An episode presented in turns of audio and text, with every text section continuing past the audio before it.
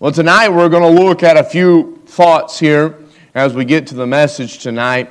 Uh, we'll begin in verse number 23. He says, For I have received the Lord that which also I delivered unto you, that the Lord Jesus, the same night in which he betrayed, took bread.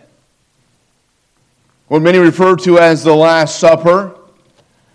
Um, when he was betrayed in Matthew chapter, uh, what is it, 26, and, and Luke chapter 22, and Mark 14. When, he's, when he is betrayed that very night is what we would refer to as the Lord's Last Supper. The truth of the matter is that's when the Lord was instituting it. We could almost call it the Lord's First Supper. Because the Last Supper will be the marriage supper of the Lamb, praise God. But the fact is, it was an unbelievable unfolding of events because Christ was just a few hours from the cross. That night, Judas Iscariot had left them in betrayal, took 30 pieces of silver because he already had it in his bag, and went and got the, the servants of the priests and such and came to arrest Jesus that very night. Christ was about to go to the cross and shed his blood for you and for me, have his body beaten to a bloody pulp his visage barred more than any man, as Psalms records that the plowers plowed furrows upon his back. Deep rows, as you'd see in a field being overturned by a discus, that would be how Christ was for us. And take time to begin to understand that he was sped upon and his beard ripped from his face. Crown of thorns was put upon his head as a mockery, saying, Oh, hail, King of the Jews. As they took the crown of thorns and they took reeds and beat it into his head. It wasn't some little crucifix as you'd see a little dribble of blood, but rather, he didn't even look human. He was beaten to a bloody pulp for you and for me. Tonight, that's what we're commemorating. That's what we're remembering. When the Bible says the sins of our iniquities were upon him, there's absolutely a fact. There's no doubt about it that every sin that I ever have uh, uh, uh, committed or will commit was placed upon him that night. And may I say that not just for me, but the Bible says the sins of the whole world. So now you understand tonight that my sins were enough, your sins were enough, but he took everyone's sins and poured them upon that cross. This is what we're remembering tonight. That broken body, his shed blood. Notice first is the purpose, is the purpose tonight. And I've said it a few times over again, but it bears and warrants repeating. But in verse 24, he says, And when he had given thanks, he brake it and said, Take, eat, this is my body, which is broken for you. This do in remembrance of me. We know as Baptists this is not a means of salvation. We don't believe in the heretical teaching of the transubstantiation where the body or the bread literally turns into the body of the Lord. That is not the case. It is simply in remembrance. We do this to remember his sacrifice. Verse 25. After the same manner also, he took the cup. And when he had supped, saying, This cup is the New Testament in my blood, this do ye as oft as ye drink it in remembrance of me. The purpose of this tonight, church, is for us to never forget the sacrifice our Savior made for us. That's why we sing, and I don't, don't get upset tonight, but hear me, please. Listen to what I'm saying. Many of us stood and sang, On a hill far away stood an old rugged cross, an emblem of suffering and shame, but it did nothing to us. It didn't mean anything. They were just words in a hymn book. This is why we do this to move us to remembrance. So we are really understanding that He broke His body and shed His blood for me. More than just a song. And although we ought to sing songs of praise, but this is a physical, tangible thing that we can touch and be moved by in remembrance. It's the purpose of it is certainly to move us to remembrance. Not only do we see the purpose, but notice the prompting. Well, the reason I say the prompting, because many have asked, and I think that I'm just trying to answer the question tonight in this, in this thought. Many have asked, how often should we do it? When should we do it? The Apostle Paul records in verse 25, oft as ye. And then in verse 26 he says, For as often as ye eat. and drink, or eat this bread and drink this cup. The idea is this is that you just do it when you do it. But when you do it, it is to bring remembrance. Paul says that we're to do this. He says, Ye do show the Lord's death till he come. We are to consistently or constantly keep going back and remembering the sacrifice of our Savior, uh, uh, no matter no matter how long it takes.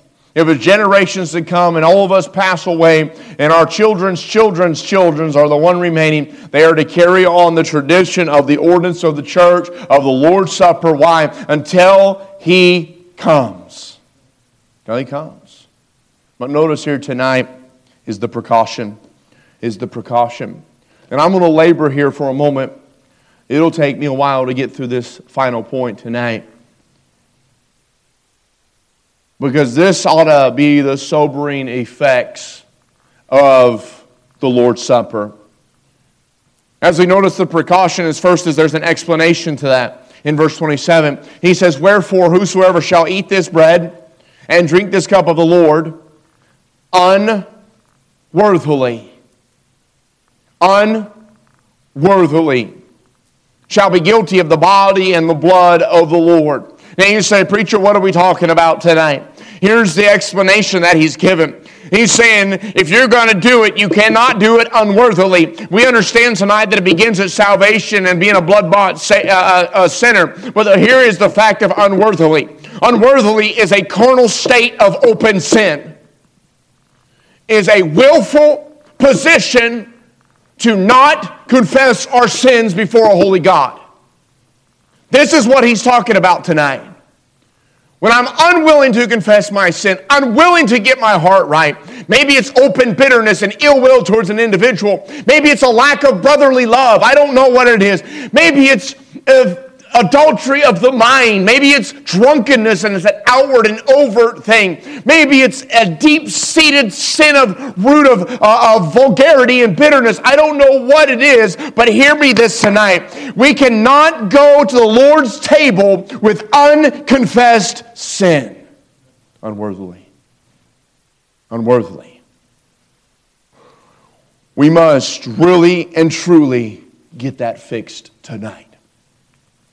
And I believe wholeheartedly, Christian, that if you get down here on your knees, you confess those sins, and even if you get to the point where you've confessed everything that you can possibly think of, and then you just want to say, God, if I miss something, can you clear it up too? Because I want to be worthy or worthily of this. I want to take the Lord's Supper properly sharing with the deacons, and I, I'll just be transparent with you. I've been nervous about tonight. Maybe not for anybody else other than me, because I want to make sure I'm right with God.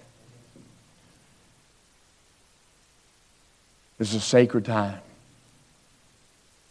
Unworthily. Notice how he phrases it in verse 27. He goes on to say that you're guilty of the body and the blood of the Lord. But what does that mean? That guilt simply means that there's a penal code written down in these pages right here if you take it unworthily. That's exactly what he's saying. Say, well, what do I do about it, preacher? Well, not only do we see the explanation, but notice the examination tonight in verse 28.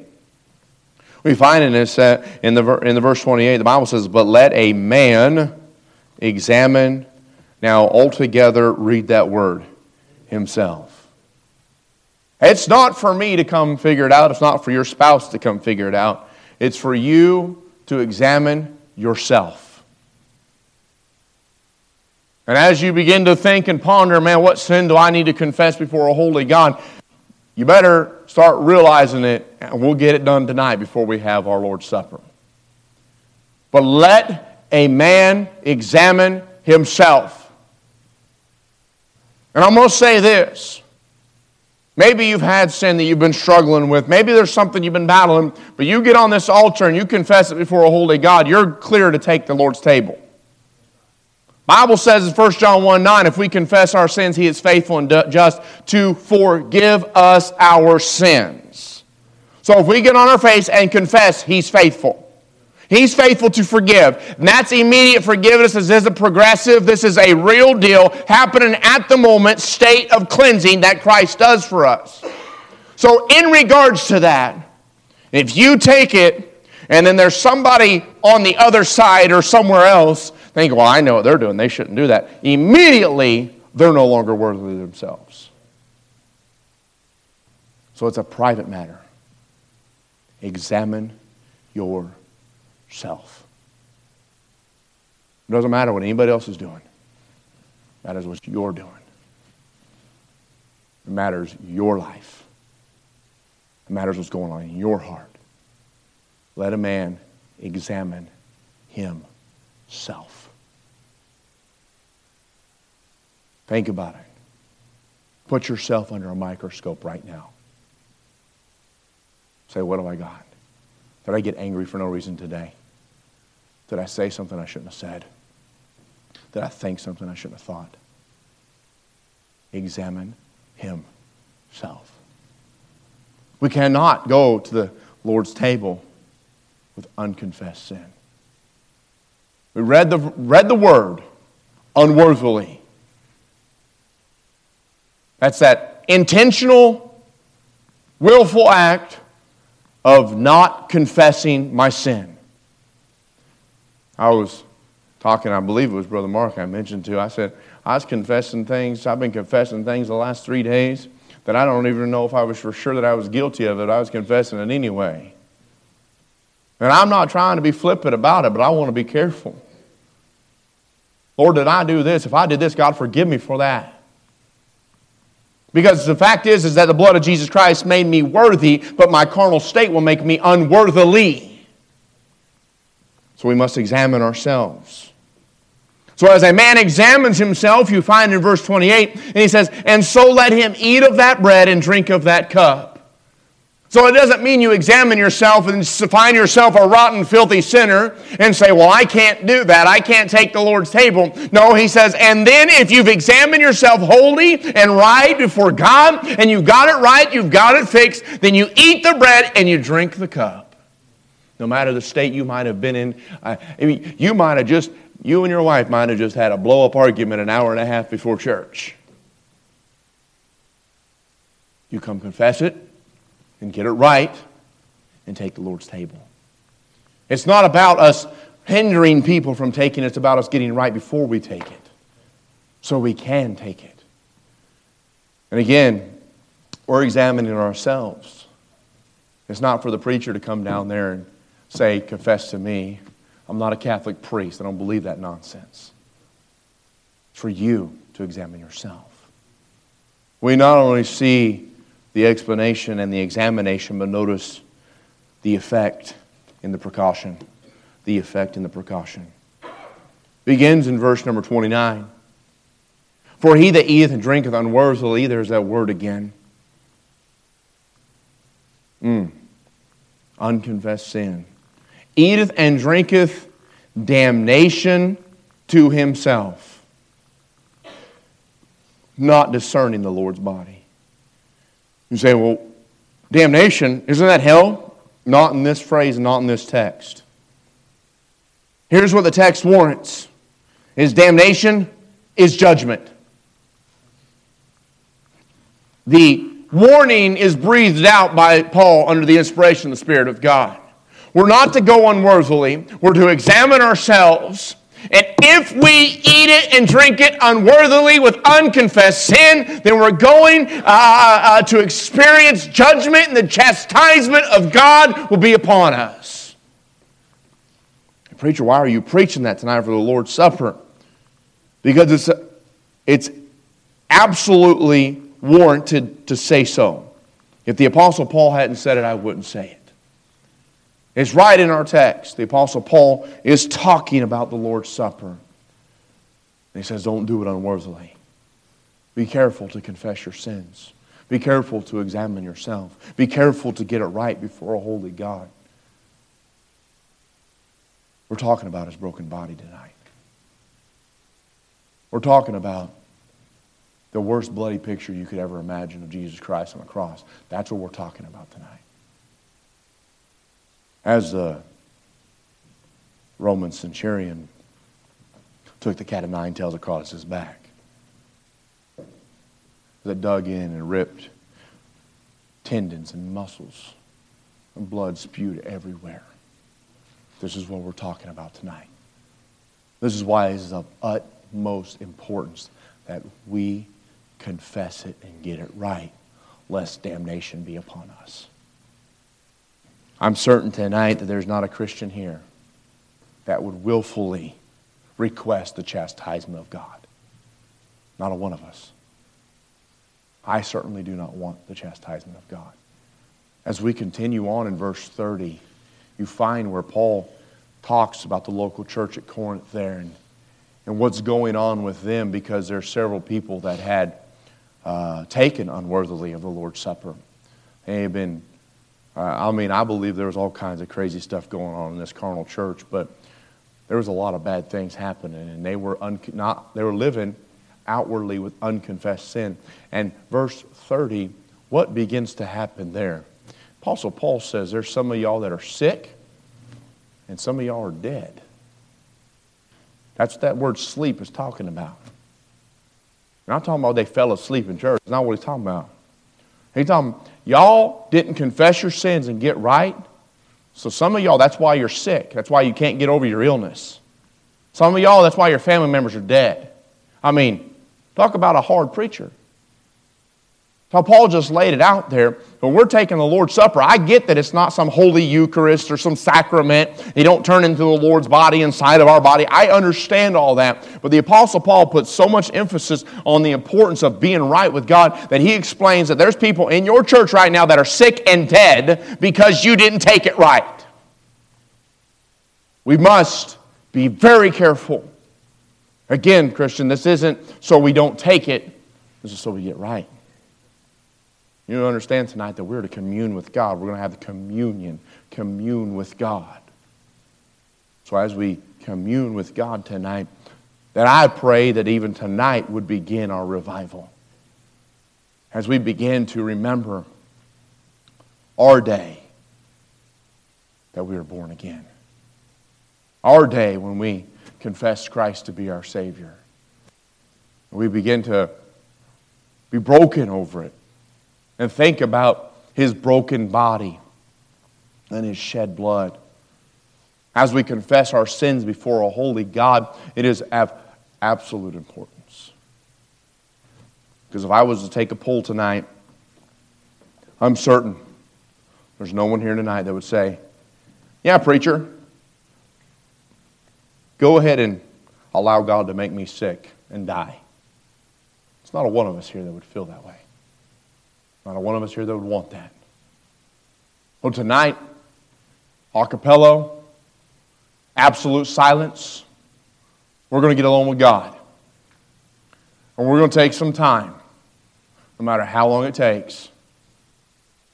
By the way, when we take the Lord's Supper tonight, we take it worthily. We're not going to just hang out. If, if you're going to hang out, I, I listen, I, I'm not trying to be unkind. If you're just going to hang out and not try to get right, I would just assume you just not be here. You say, Preacher, that's ugly. Maybe. But we're talking about the broken body and the blood of our Lord. This is important. Because here's the, the preacher has been given a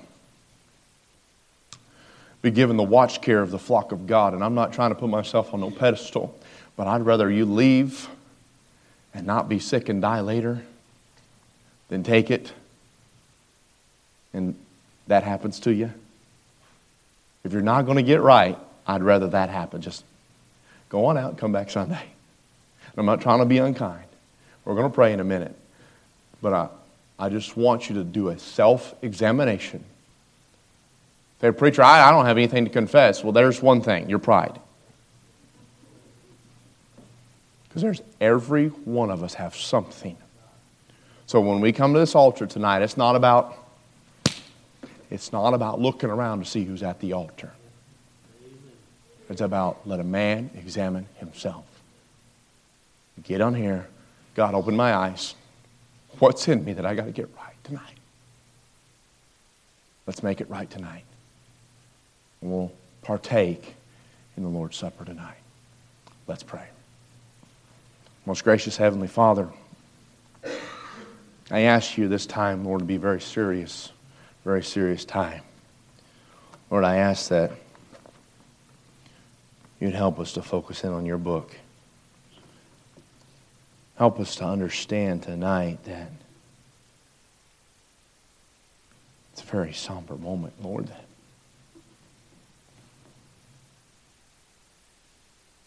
Lord, that you shed your blood for us. You died for us so we could go free.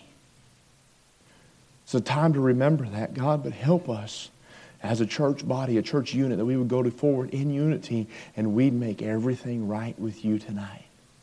Maybe it's a twinge of bitterness or ill will towards somebody. Maybe it's we said something we shouldn't have said. Maybe, we've, maybe we do have pride. Maybe it's adultery. Maybe it's a, a fornication or, or uh, whatever, Lord. I, I just ask, please, you just work, God, tonight, please. Please, God, do a work during this invitation time. In Jesus' name I pray.